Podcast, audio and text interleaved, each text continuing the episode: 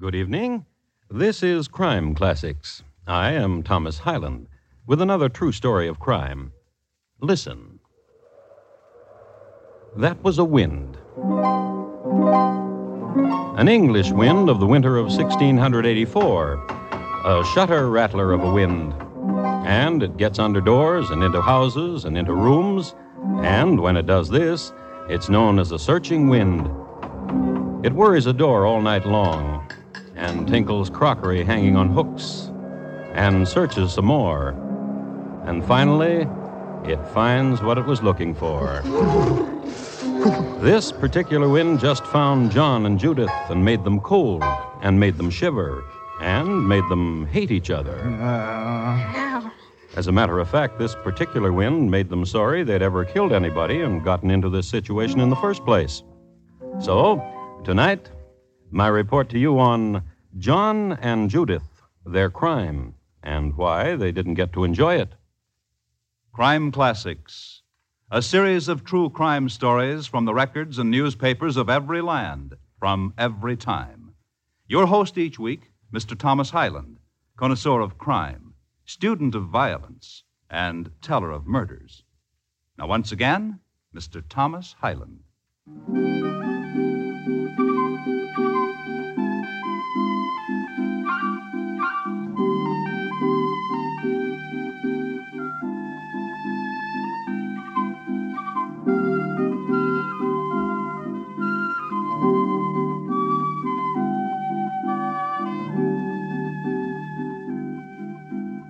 Our scene is the country town of Snitton in the parish of Bitterley, near the confluence of the Teme and Corve River. The scene, in fact, later immortalized in Henry Luddy's singing stanzas. Indeed, it was a veritable Henry Luddy setting which concerns us here. Summer, heather, gorse, larks on the bough and on the wing, primroses, violas, and maiden fern, squirrels gathering and putting away, gophers and quail. Summerly and a smile, Luddy's very words. And in the middle of this sonnet of summer, right in the middle of it, where the sun shone the most golden, there was a house.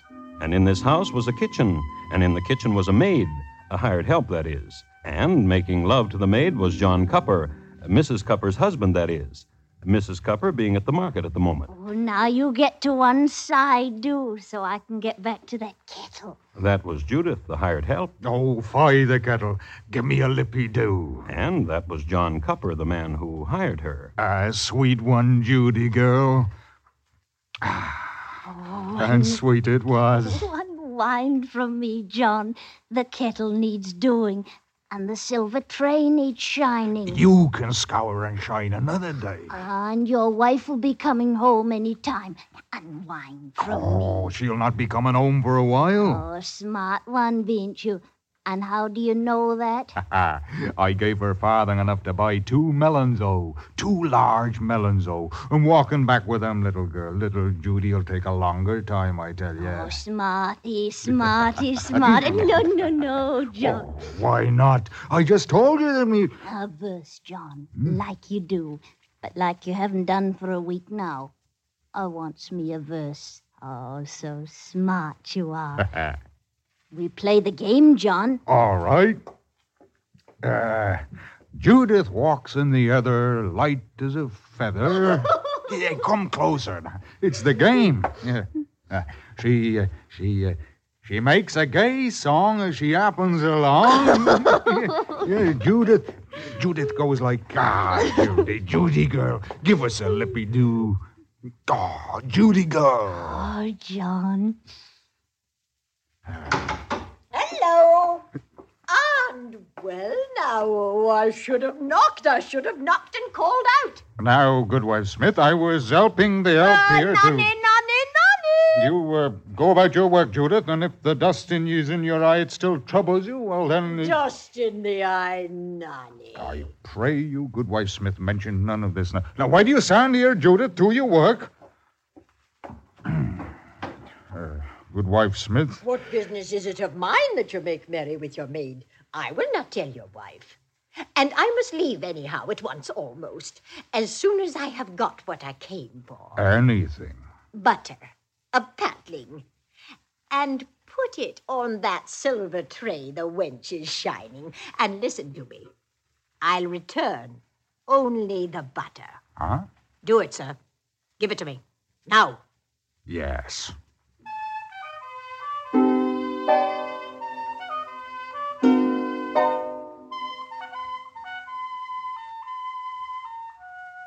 Goodwife Smith placed the silver tray in one tight little fist and went singing Noddy-o, noddy-o, noddy-o-day. right out the door. John and Judith sulked for the next half hour, after which Mrs. Cupper made her entrance. John! John, open the door! I'm heavy with melons and cannot reach. And good melons they were. So supper was had, and after the dishes were cleared by Judith, and the floor swept by Judith, and the pot scoured, and the hearth cleaned and scrubbed, and the linen folded and put aside, Judith, Yes, Goody Copper. you can eat your supper now. Then you can have the night off. Yes, Goody Copper. and mind you, the lads from Shropshire down the road. Uh, uh, mind you, girl. Yes, sir. and later, after Judith had gone, I like me our maid, John. What? Our maid, Judith. She's a good one. Uh, if you say it, she is. John, Yes. next year will be four years we're married. Yes. And my father wagged me it would end before it was one year old. I know. Oh, my father was a wrong wagger, wasn't he? Oh, yes. Ah, coming home from marketing, the good thoughts of this warm house and my love for you choked up in me, and so I knighted Judith off. I thought, John, you remember? J- John, Yes. where is the silver tray? Uh, What, my love? The silver tray which Grandfather Wheeler gave to us the day before he was so untimely. Oh. Well, where is it? I gave it to Silversmith to ungreen it. Oh, good, John. Thoughtful John. John, Yes. alone we are. John. Mm, it's a warm night, Anna, and I. I uh, Oh, and I shiver. Hold close to me. well, And remember the warm night of heather yes. and the game you taught me to play? The verse you made, and closer I would come? Uh, speak no more of it, I pray you. Then what would you do tonight, John? Well, don't vex me, woman. Suddenly I have bile inside, and it bitters me. Yeah, I'll sit till it's time for bed. You do what you want. Yes, John, yes.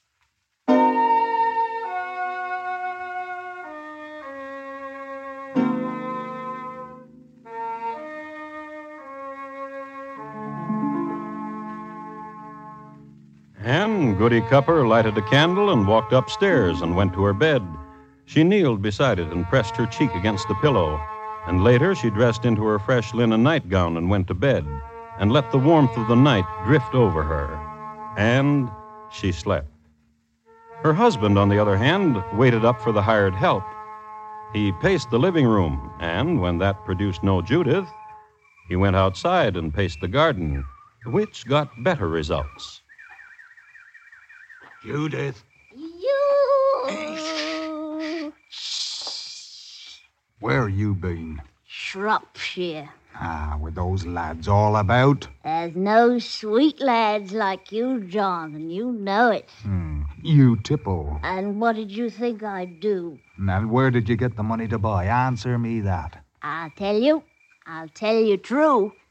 In Barbara Mercy's alehouse I was. Hmm. And there I sat with folded hands and looking prim, and smoothed down my linen from time to time.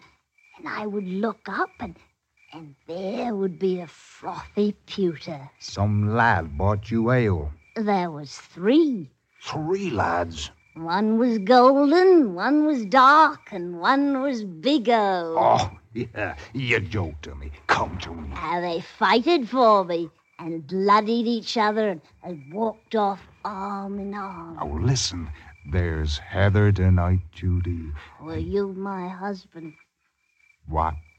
Goody Cupper owns a feather bed, and I sleep on rags and wood. And let me tell you, John, Barbara Mercy said to marry you, and she's the one who knows. Night, John. You wait. What for? I have already a wife. And you can't get another till you're rid of her. Hmm, true. Then rid of her. How? I did not ask Barbara Mercy that. Perhaps you should. Perhaps I should. And Judy, Judy girl, love. Do not Judy girl love me. I go to my rags and wood. Night, Master Copper.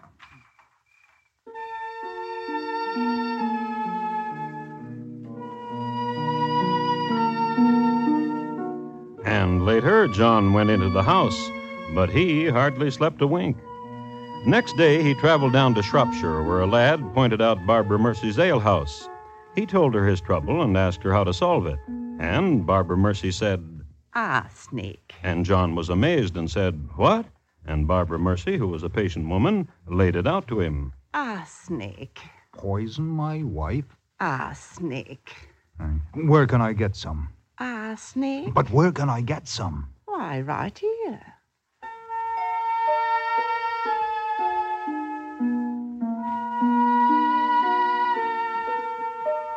It was noon when John got back to his house and opened the door wide to a domestic scene that would have warmed the cockles of a less disturbed man. Judith was churning, and his wife Hannah was crocheting a centerpiece to put on the silver tray after it had been ungreened and returned by the silversmith. Churning, crocheting, and sweet summer smells and sweet bliss. Oh, goody. Oh, John. Oh, wench. Oh, Master Copper. And what did you do in Shropshire Town, John? Oh, to see a kegler. We'll be needing kegs come griping time. Aye. Wench, Yes, Goody Copper. have you got butter yet? Master Copper'll want butter on his loaf for lunching. Soon, soon. I thirst. Well, there's milk in the larder there. Wench, fetch. I'll fetch. And I'll bring you some, too. Wench, Yes, Goody. it's a good husband I've got. Yes, Goody. My advice to you is to get a husband just as good. Ah, good provider and a thoughtful man. Oh, John, I just said you were a thoughtful man. Tadio, drink your milk. Thoughtful man. But To drink. All of it for the coolness of it. What is it, Goody? Uh, You just drained Goody, and your face whitened. help me. You'll be poisoned, Goody, and there's no help for you. Help me. Help me. I had to do it to you, Hannah. I tired of you and I love me Judy girl. Hello. And well now, oh. What do you do, Goody Cupper, on kitchen floor lying so? Dying. What? Dying. They poisoned me. Poisoned you, you say? And you're dying? Yes. Yes.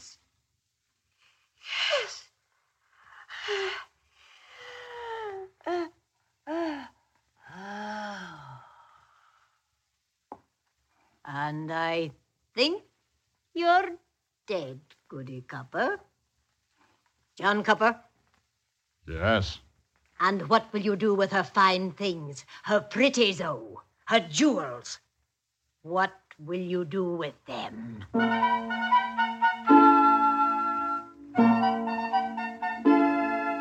The question hung there for a few seconds, and then John didn't do a thing but turn around and run upstairs and gather together all his wife's prettios and jewels and gave them to Goody Smith. She tucked them under her arm and went singing. Nutty-o,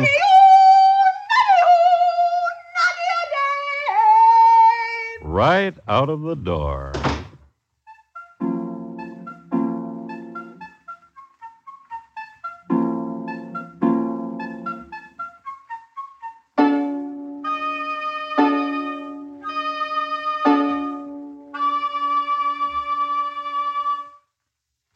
Listening to Crime Classics and your host, Thomas Hyland.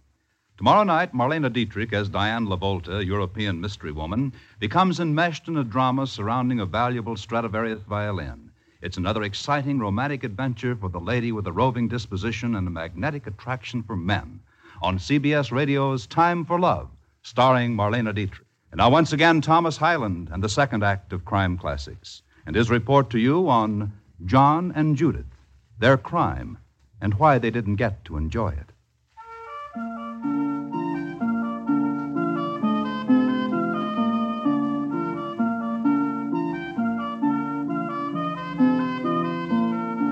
England in 1684. Charles II was on the throne, and when he wasn't on it, he was entertaining variously Nell Gwynn, Lucy Walter, the Duchess of Cleveland, and the Duchess of Portsmouth. It was a prosperous time in England. Spices and gold and tobacco and silver and precious jewels were pouring in from India, and the government was sending brightly colored and highly polished beads and discipline back in return. You'll remember that it was about this time when young Sir Broderick Danley put down an insurrection in Ceylon without a fatality, he and his men being armed only with bull whips. The richness of empire was reflected everywhere on the British Isles. The rich got richer. And in the countryside, prosperity was evident too the lush field, the busy churneries, the heavily laden honeycombs. In the town of Snitton, in the parish of Bitterley, there was a house. And on the floor of this house was a corpse. Well, it's done. Oh, not quite done, John. I'm still a single woman. Ah, after the burying, a month past that, and we'll wed. Oh, and I will be good wife Judith Cupper. Goody couple. Oh, I like the sound of it. But don't you close to me till I'm called that, John Cupper. Called that by the neighbors and all the townspeople all about. Judy, I. she's coming again. I can see her on the path through the window. Goody Smith. Oh, she's a greedy woman, John. Yes. To be feared. Hello! What want you now? A question to ask. Which is Who's to do the burying of her?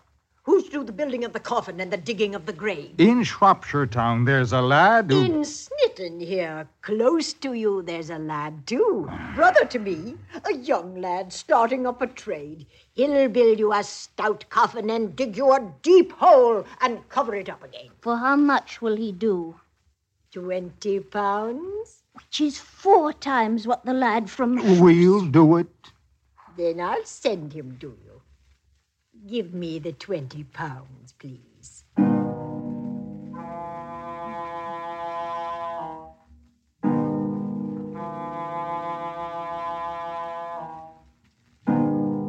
Now, it must be said that although Goody Smith's brother Fenton was a willing lad, he was not too bright. Plus the fact that he had never done this sort of work before. Mostly he had just roamed about and scared people. Well, he made the casket too small and of an inferior grade of lumber, cut with crude craftsmanship, so that an alarming accident took place at the internment. A carpenter had to be summoned from Shropshire to repair the damage. But the grave had been dug so deep and so narrow that he wouldn't get in it. And so Goody Cupper got buried in a faulty coffin. And a month later, there was a new Goody Cupper. Oh, John, I'm so happy. So am I, Judy girl. I. Hello! Make heap of your wedding pewter. I'll take it home with me. This was in August, and in September, I broke my churner, Goody Copper. Oh, but how will I? Have your husband bring it to me if that's what you wanted to ask. Always did like that churner you use. and in October, the early part. My brother's outside with cart, John Copper. The constable says I must keep him indoors. That rocker you're rocking on's always been a favorite of his. And in October, the later part. It seems to me that soon you'll have nothing left. Which is true, Barbara Mercy. Well, last night she took dining table and all the chairs around it. Listen. When Barnabas howls, 'tis a bitter cold that spills from the moors. A bitter winter's coming in. Aye. When coming here, we saw the ice had formed on the River Teme where it touched the Corve. I've answer for you. Tell us. Arsenic. I thought you would give us counsel in such a way, Barbara Mercy. Arsenic. Aye, and here is money. Arsenic. You have said it, Barbara Mercy. There is no need to look thus. You have said it. What? Here is the money for the poison, Barbara Mercy. Oh, Teddy-o. I've got it right here in me apron. Here. Arsenic. Ah, Taddy-o. Taddy-o, Barbara Mercy.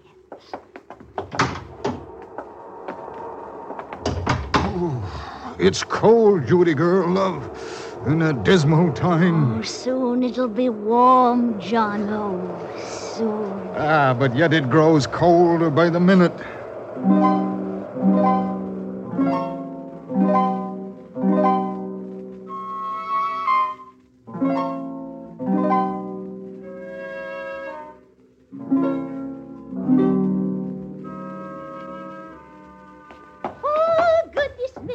Goes through the heather, light as a feather, and makes a gay song as she happens along, singing a nonny o, nonno, nonny oh, o oh, day, singing, sing with me, Goody Smith, singing a nonny o, nonny o day, nonny. oh, he cuts a caper, your husband John does. The way he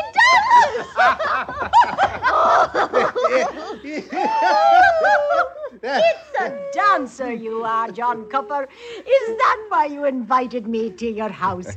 To see you at caper? Ah, to enjoy you, Goody Smith, to party with you, as neighborly does. And you bear me no malice for my borrowing, do you? Bears you malice? Now, why should I do that? Such a neighbor as you is a, is a rare one indeed. Oh, ah, my gullet's dry and it's a wet it needs. Uh, let's drink our ale. And a mullet, Judy, uh, with your poker. Ah, yes.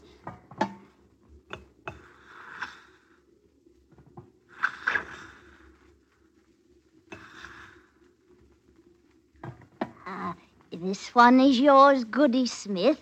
Uh, drink you, and we'll all drink. In truth? In truth, yeah, this one is yours.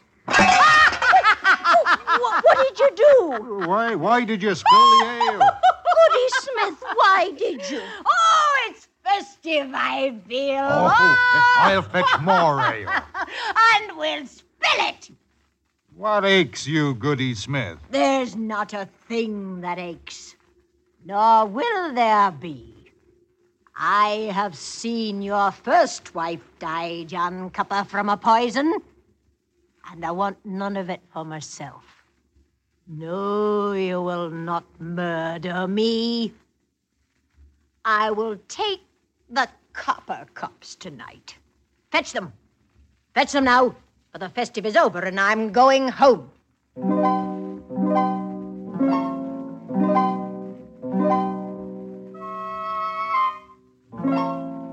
And an hour after that, the Teme River froze over. That's how cold it got. Any dogs that had howled outside had stopped howling. They'd frozen to death. John and Judith moved the mattress downstairs near the fireplace and huddled together under their last feather quilt. And John and Judith shivered, and their teeth chattered, and they stuck their heads under the blanket and fought a subtle little battle about who would get most of the warmth. Get up and stir the fire, John. Well, there's hardly what to stir. This morning she made me deliver all the firewood. Oh, don't you stupid. What would you have me do? Would you? Inside, Fenton, and quickly. And close the door. Hello. And well now, oh. To sleep by the fire, I see. Go away, Goody Smith. For the love of heaven, go away. Oh, my brother Fenton is here. He tires of rocking. He wishes to lie down. And I have neither mattress nor feather quilt for him. Oh, Viper, you snake of the world. Oh, greatest foul. Dear Goody Copper, how the cold has made you forget. I have forgot nothing. Uh, go, get out. Oh, Tell her, John, tell her. Oh, yeah, get out. You get nothing more. Get out. very well. Come, Fenton. oh, Judy girl. Love, Judy girl. Judy girl.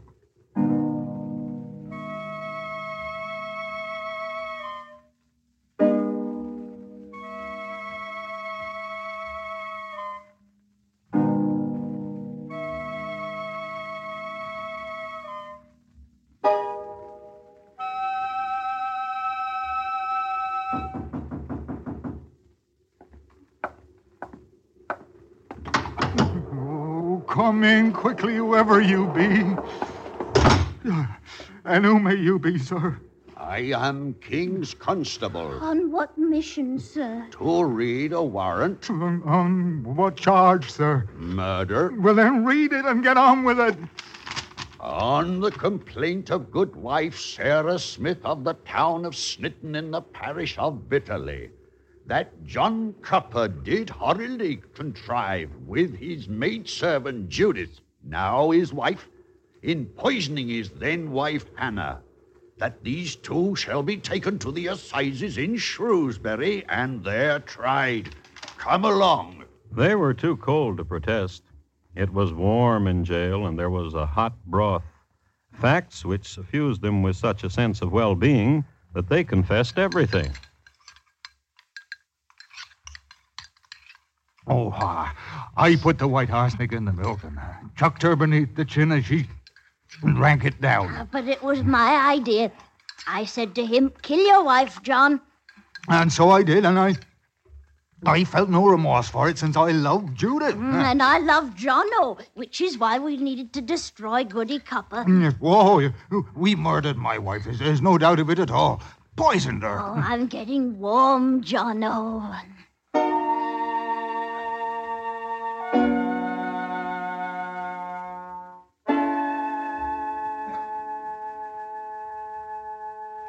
She was burned at the stake and reduced to ashes. John was hung in chains, but on a warm spring day, and he seemed to be smiling. Goody Smith attended his execution, and for some reason or another, she claimed his body.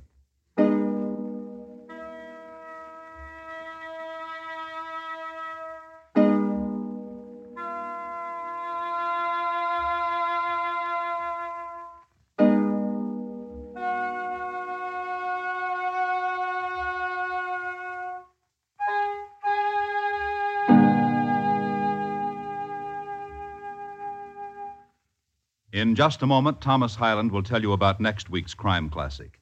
John and Judith, tonight's crime classic, was adapted from the original court reports and newspaper accounts by Morton Fine and David Friedkin. The music was composed by Bernard Herrmann and conducted by Lud Gluskin, and the program is produced and directed by Elliott Lewis. Thomas Hyland is portrayed on radio by Lou Merrill. In tonight's story, Ben Wright was heard as John, Betty Harford as Judith, and Jeanette Nolan as Goody Smith. Featured in the cast were Irene Tedrow, Norma Varden, and Alec Harford. Bob LeMond speaking. Here again is Thomas Hyland. Next week, in this time, you will hear a special documentary show. And two weeks from tonight, I'll be back to tell you about the high seas in those years from 1736 to 1738. We will concern ourselves with two fun loving fellows who wanted to steal a ship, a large one. It's listed in my files as Coyle and Richardson Why They Hung in a Spanking Breeze. Thank you. Good night. Stay tuned now for a special CBS radio broadcast, a history making on the spot pickup of President Eisenhower's news conference in Washington, D.C. CBS radio newsman George Herman, White House correspondent, will introduce the news conference immediately following station identification on most of these same stations. Hear the first broadcast of a presidential news conference. Mr. Keen, Tracer of Lost Persons, is heard Friday nights on the CBS radio network.